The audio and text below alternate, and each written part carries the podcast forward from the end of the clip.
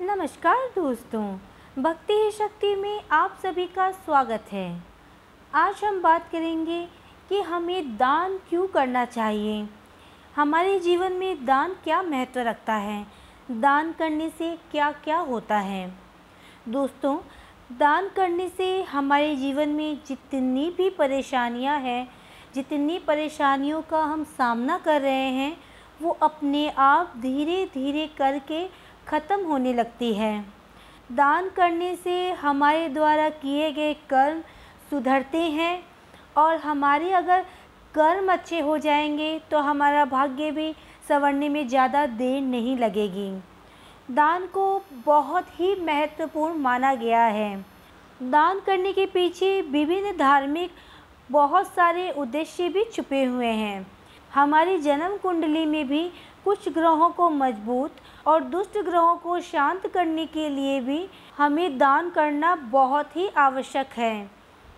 लेकिन ग्रहों की कैसी स्थिति में हमें कैसा दान नहीं करना चाहिए, ये जानना भी हमारे लिए बहुत ज़रूरी है। किसी ज़रूरतमंद को ही दान दें और ज़रूरतमंद व्यक्ति को दान करने से हमारी सभी मनोकामनाएँ पूरी होती है। कई बार ग्रहों के दोष का निवारण भी दान देकर किया जा सकता है। दान देते समय कुछ बातों का हमें अवश्य ध्यान रखना चाहिए। अगर सभी बातों को हम ध्यान में रखकर दान करेंगे तो ये शुभ फल देगा।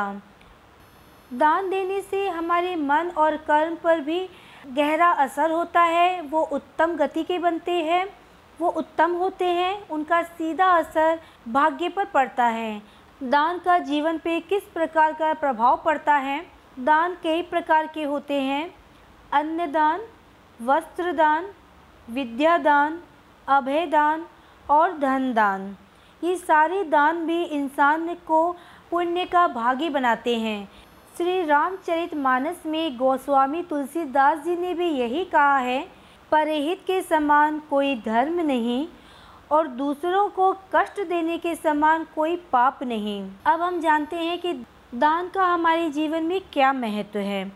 दान हमारे जीवन में जितनी आ रही परेशानियाँ ख़त्म करने के साथ साथ हमारी आयु की रक्षा करता है और सेहत भी अच्छी करता है। जीवन की जितनी परेशानियाँ हैं, उससे निजात पाने के लिए दान का विशेष महत्व है। अलग अलग वस्तुओं के दान से अलग अलग समस्याएँ दूर होती हैं। लेकिन बिना सोचे समझे गलत दान देने से नुकसान भी हो सकता है। एक हाथ से दिया गया दान हज़ारों हाथों से लौट कर आता है। हम जो भी देते हैं, वो ही हम पाते हैं। दान के विषय में भी हम सभी जानते हैं कि दान अर्थात देने का भाव, अर्पण करने की निष्काम भावना। दान की महिमा सबसे ज़्यादा तभी होती है। दान तभी उत्तम माना जाता है। दान का हमारे जीवन पे अच्छा प्रभाव भी तभी माना जाएगा जब वह दान निस्वार्थ भाव से किया जाता हो। अगर कुछ पाने की लालसा में दान किया जाए तो वह व्यापार बन जाता है। अगर हम किसी को कोई वस्तु दे रहे हैं और हमारा मन नहीं है हम फिर भी कि ये हमें बताया गया है, हमें तो देना ही पड़ेगा। ये सोचकर अगर हम दान देते हैं तो वो दान फलदायी नहीं होगा। उस दान का हमें पाप लगेगा। इसी प्रकार जब हम देते हैं, उसके पीछे ये भावना होती है कि जैसे पुण्य मिलेगा या फिर परमात्मा इसका जो भी प्रत्युत्तर में कुछ देगा, वो हमारी नज़र लेने पर है। देने पर नहीं तो क्या ये एक सौदा नहीं हुआ? दान का अर्थ होता है देने में आनंद, एक उदारता का भाव, मन की श्रद्धा। प्राणी मात्र के प्रति एक प्रेम भाव, दया का भाव। जब इस भाव के पीछे कुछ पाने का स्वार्थ छिपा हो तो वह दान नहीं कहा जा सकता। गीता में भी यही लिखा हुआ है कि कर्म करो, फल की चिंता मत करो।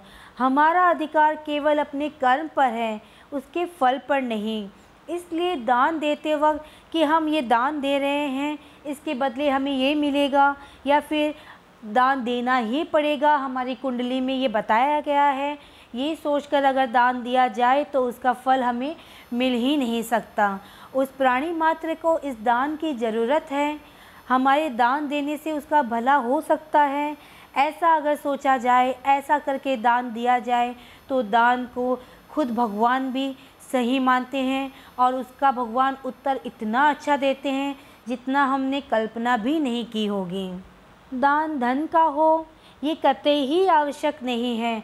भूखे को रोटी, बीमार को उपचार, किसी व्यक्ति को अपना समय देना, उचित परामर्श देना, आवश्यकता अनुसार उसे वस्त्र दे देना, उसका जीवन में सहयोग करना, विद्या दान देना, उसे समझाना, ये सभी जब हम सामने वाले की आवश्यकता को समझते हुए देते हैं और बदले में कुछ भी पाने की चाहना नहीं रखते हैं, वो भी एक दान ही कहा जाएगा, क्योंकि हम सामने वाले की ज़रूरत को पूरा कर रहे हैं। दानों में विद्या का दान सबसे सर्वश्रेष्ठ दान होता है, क्योंकि उसे ना तो कोई चुरा सकता है, ना ही इसे कोई ख़त्म कर सकता है, बल्कि विद्या दिन प्रतिदिन बढ़ती ही जाती है।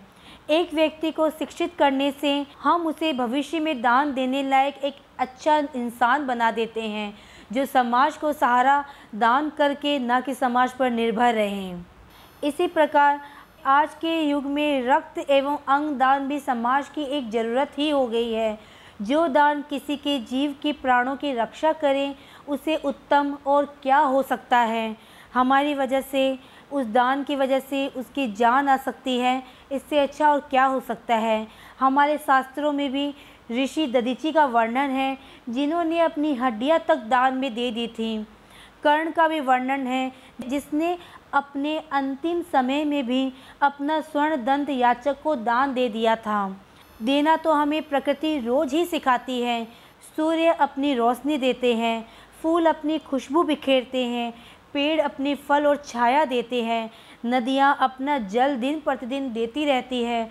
धरती माँ अपना सीना चीर के छल्ली करके दोनों हाथों से हमें अपनी फ़सल लुटाती है।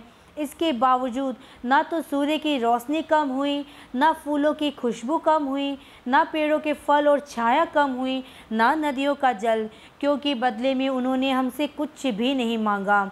दान एक हाथ से देने पर अनेक हाथों से लौटकर हमारे पास ही वापस आता है।